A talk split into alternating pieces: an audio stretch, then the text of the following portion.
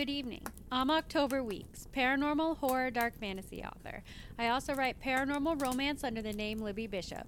Welcome to Haunted October's Paranormal Podcast. Grab your favorite drink, cozy up around the campfire, and enjoy the show. So, tonight we're going to talk about zombies. and I do love zombies. If you follow me on social media, you already know that. Um, I have to start this podcast out by saying that zombies are the one monster that still freaks me out. I still occasionally have a nightmare or two about them. Um, but when I was a kid, I used to get, when I was young, um, I used to have night terrors, or the equivalent of night terrors, and I could not watch anything scary. I couldn't look at anything scary. Like, sometimes Scooby Doo would freak me out. That's how bad it was. So during that period of time, I had a reoccurring dream for about four years. And I, the house we grew up in, my room was on the second floor. And outside that window was the roof uh, to the little porch. Um, and I say this for a reason. so I used to have a dream where I would wake up and I was trying to get out of the house because I was in danger from um, my family who are vampires who wanted to suck me dry of blood. but I couldn't get out of my bedroom through the window because surrounding the house was zombies. so I was trapped in my room with monsters surrounding me and the more I tried to find a way, you know, around the zombies, just more and more became, you know, started to come and it was petrifying. And I remember it so clearly to this day, that nightmare. And it never moved from that. Like, I had it for four years. And in those four years, I don't think it ever progressed to anything else. Like, it was the same dream. I woke up in the same situation and I ended in the same place every single time.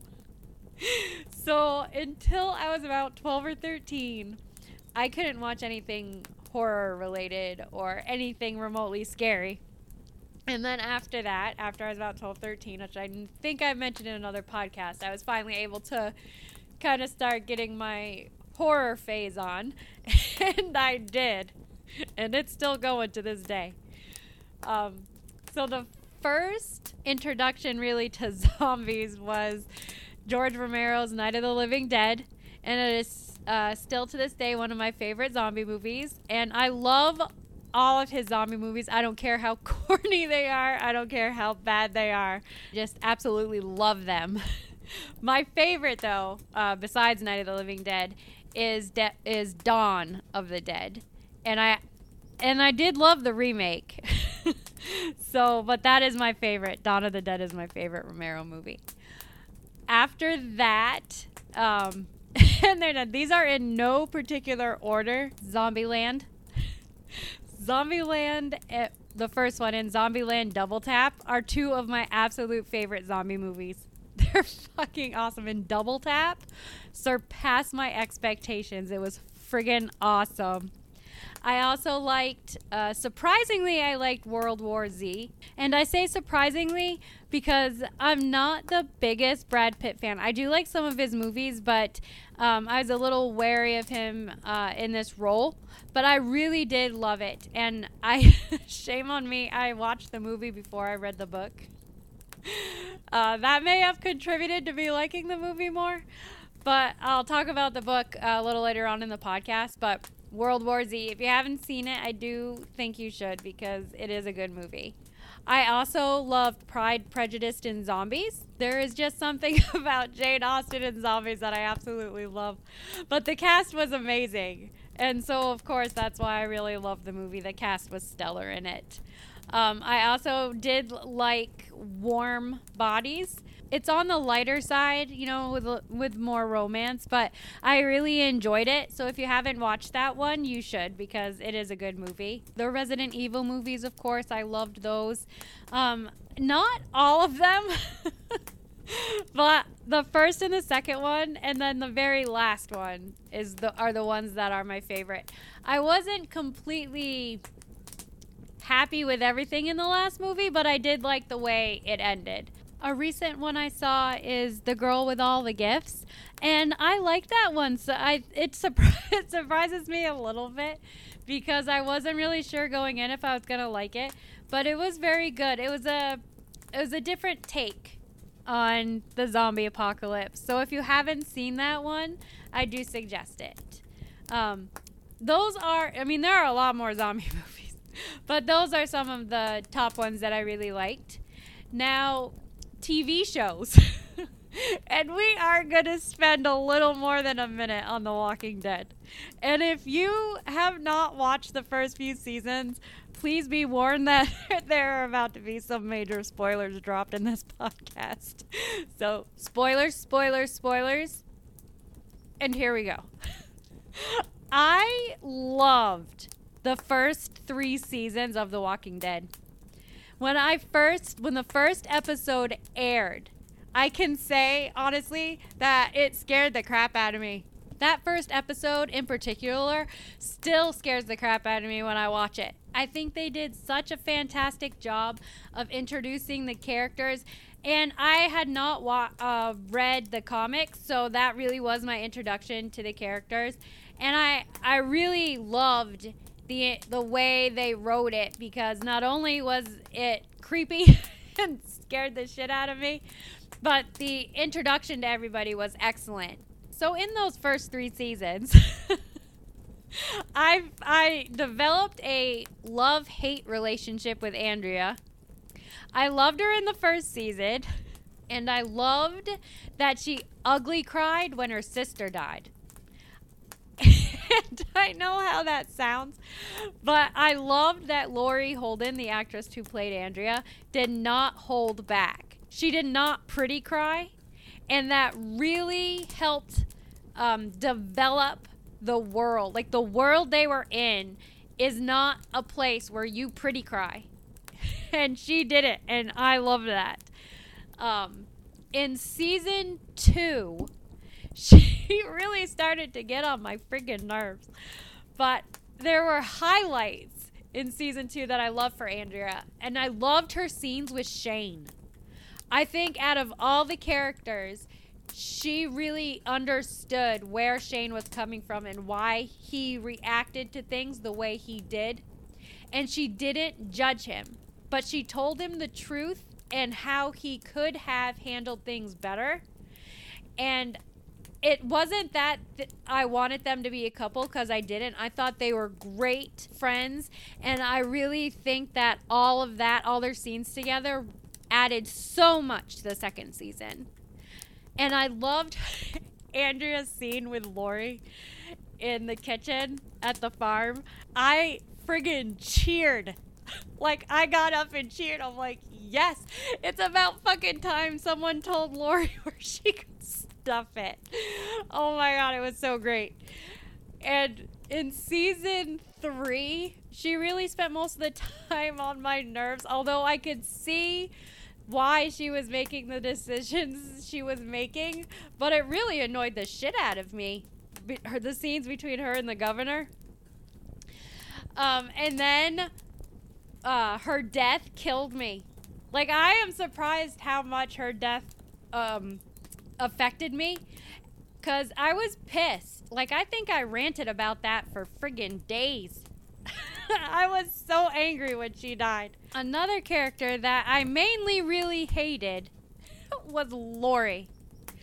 Jesus, Lord, I swear to God, that woman. And when I watch, when I rewatch the show, I hate her even more. Like, I don't think it's possible to hate her more. And then every time I wa- rewatch those first few seasons, I hate her more.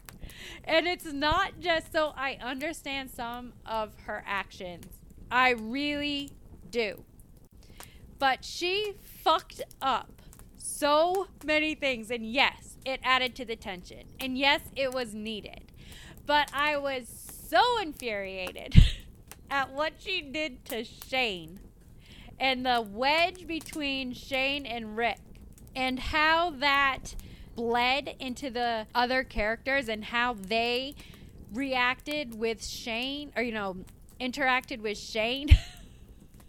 I don't think there is enough um, words to properly describe how much I hated that woman. And I don't know anyone among my friends who was sorry when she died. Speaking of Shane, I love Shane's character, and I do not think that they ever got back that same kind of tension when he died. And I hated I hated that Rick was always like, "Stay away from my family, Shane. They are not your family," eh? you know. And then two seconds later, when Rick's leaving to do whatever, he's like, "Shane, watch over my family. You gotta watch over Lori and Carl." and it's a wonder that Shane lost his shit. I mean, it was it was well placed and it was well acted but I was still so fucking to this day, as you can hear, I'm still really pissed off about the way Rick treated Shane.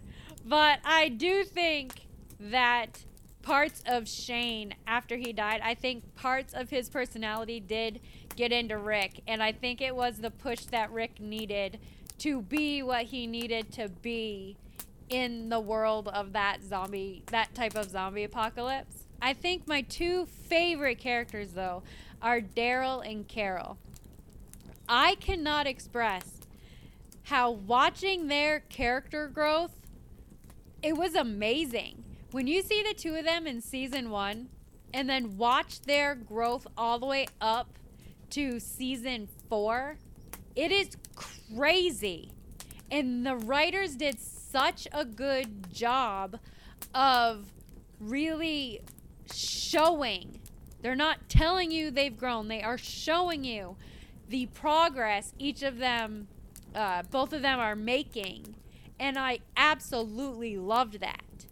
And when they say, by the way, there used to be, I don't know if you guys remember seeing it, but there used to be a thing on the internet where that said, if Daryl cries, we all cry. and it's so true. Every time that man cried, I cried. I mean, you just wanted to reach to the screen and hug and hug Daryl. I loved him so much.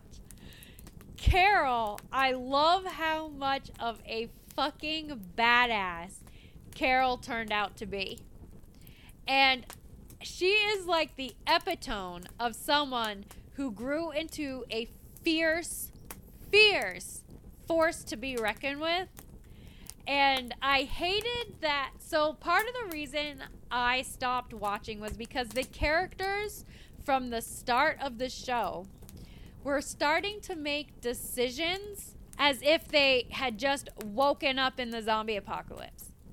These, you know, these characters have gone through a lot of shit. They know better, and there is a better way to show um you know a better way to add tension into a show that does not involve devolving your characters you know they they knew what to do and what not to do in situations. And the writers really for me really ruined the show in that way. And what real so I lost started losing interest in the middle of season four. You know, uh, just before they got to terminus, and uh, when they were all separated, and they started adding characters too fast for me. Like I was not getting attached to any of these characters. So when we lost characters from the that we had from the beginning that I really was invested in, there wasn't anybody there to fill that gap. So I re- what really, really stopped me from watching it was the way they treated Glenn's character and used him and f- did so many fake outs with him that by the time he did die, I didn't really care. I'm like, good, well, now at least they can't fucking play around with his character like that anymore. Don't even get me started on the whole garbage can scene. Don't even, because we will be here forever. I did watch the episode, uh, Rick's last episode. Uh, well, Andrew Lincoln's last episode. And I actually really liked it up until the end. I thought that it really harkened back to that first season, and especially the first episode. They did an, the writers, kudos to them, did an amazing job with that episode. And again, until the end, which really fucking pissed me off and reminded me why I don't watch the show anymore. But I I did like the that episode really was well written up until that point. Um, Fear the Walking Dead. I did like the first two seasons of that. I did kind of leave that show in the middle of the third season, and it wasn't that it was bad, it was just moving a little too slow for me, and the characters weren't evolving in a realistic way for me. I was I was disappointed at the way the characters were handled, and it made me lose interest in the show because the storylines for me kind of sucked. um, there is, I did hear that they're doing another spin off of it, and maybe I'll check that one out too. We'll see what happens when I watch the first preview of it. Another TV show that I like featuring zombies is Z Nation. I it took me a couple of episodes to get into it, but I do really enjoy that show. Another show I really like is iZombie. I don't have cable, so I have to wait for the new seasons to come on Netflix. So, and that's how I found got, finally got the chance to watch iZombie. And I absolutely fell in love with the show. If you haven't seen it, you really should. In terms of books, since we're talking about iZombie, so there's a series called the White Trash Zombie series by Diana Rowland, and I absolutely love this series. It starts with my life as a white trash zombie, and you guys really need to check it out. If you like on iZombie, you will love this series. I highly suggest checking it out. Another series that I love is the Living with the Dead series by Jesse Petersen. The first book is Married with Zombies. and guys, it's awesome. You should you should really go check it out. It's one of my favorite series. Another book that I really liked was is called Xombies Apocalypse Blues by Walter Greatshell. And it's an interesting uh, take on zo- on the zombie apocalypse. So if you haven't read that, I highly suggest you do. I think the reason zombies never go out of fashion, so to speak, um, in our culture is because zombies really reflect our fears as a society. Everything from death and pandemics and, you know, just our base fears are reflected through zombies. And I and yes, they can be fun and campy, but I think that's why they never go out of fashion. And I also think that's why um, they're so good at scaring people because they hit more so than vampires and werewolves. They hit on so many of our most primal fears. And it's been that way for, you know, thousands of years, really. The first mention of zombies, um, at least in my opinion, is the Epic of Gilgamesh where they say, I shall raise up the dead and they shall eat the living. The dead shall outnumber the living. And if that doesn't shout zombie apocalypse, I don't know what does. and that is an epic poem from ancient Mesopotamia. And more so, I think, than even vampires and werewolves. Zombies have always been there in our minds. And and again, I think that's because they hit on our base fears death, pandemics. All of that is still in our minds to this day. We still have those same fears that we had thousands of years ago in regards to death and illness. And today, you know, in modern times, we still have, even with science to explain so much of what we once didn't understand, again, those fears are still there. And zombies play right into them perfectly. And just like uh, vampires and werewolves, I do find it interesting how every culture kind of has their own version of a zombie. Um, the Norse called it a Draugr. The English called it a revenant. Uh, in the Middle East, they had the ghoul. And of course, um, the term zombie comes from Haitian folk- folklore. And that brings me to necromancy. because you cannot go through a podcast about zombies without mentioning the people who raise the dead. There are so many variations in books and movies featuring necromancers. Um, but I love pretty much all of them because I think, oh my god, don't even get me started on Ash and the Army of the Dead. I flippin' I love that movie so much, you guys. But you can't really mention zombies without mentioning necromancers because necromancers can raise the dead.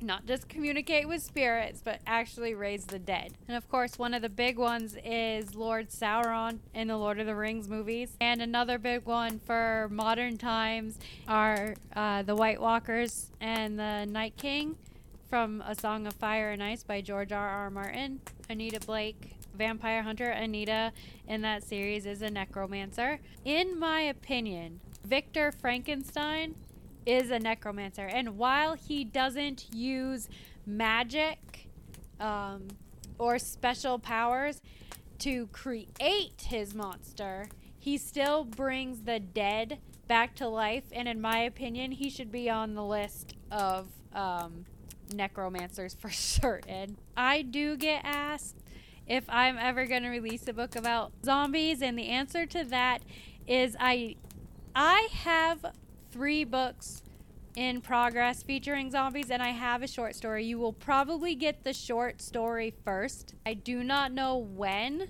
because they're all still in progress, but um, I am hoping to have at least one zombie book out in the next uh, year to year and a half. And again, it's probably going to be the short story first. if you want to know the truth, I think I struggle with finishing some of these books, not just because I had other series that I needed to work on first, but because there is so much I love out there in all formats, you know, movies, TV, books about zombies that I struggled with can I add anything new to what is already out there that's so wonderful, you know? Could I spin it in a way that will make people love it just as much as everything that's already out there right now. And that is not a good place, that is not a good mindset for a writer to have when they're creating um, a new world because it really it inhibits what can be a really good story when you're constantly doubting if it's worthwhile in the first place to write. In the last year or two, I really started to force myself to say, you know what? These characters want to be written, just write them. Do not let anything stop you. Just get those words on the paper, and if it's utter crap, then it's utter crap. You're never gonna know how good or bad it is if you don't write it. And because I kept telling myself that over a long period of time, the words are flowing more on two of those stories that I just mentioned. So hopefully that does translate that in the next year to year and a half, I do have a release involving zombies because I really, really want to write a zombie book like so friggin' badly. But again, even after all that progress of telling myself, just write it, just write it, there still is that voice in the back of my mind saying, Are you sure you want to do that? Because, you know, you love all these other books and all these movies and TV, you know, featuring zombies. Do you really think that this book you're writing is going to make a mark? and it's funny because zombies are actually the only creature that I have this problem with. I, you know, ghosts and werewolves and vampires, I have that shit down. I freaking, those books flow like crazy. But when it comes to zombies, it is like, there's that voice. Do you really think this is going to add anything? but I am getting better, like I said. And I do really hope in the next year, year and a half, that I will have something for you involving zombies. So, those are some of my thoughts, my recommendations, and my feelings about all things zombie. And I know I left some stuff out, and I probably will come back to it in another podcast. But for now, if you have any questions, comments, want my opinion on anything, even if it's to tell me what I forgot, please do leave me um, a comment and I will address it in another podcast. And until the next podcast, thank you so much for joining me and have a great evening.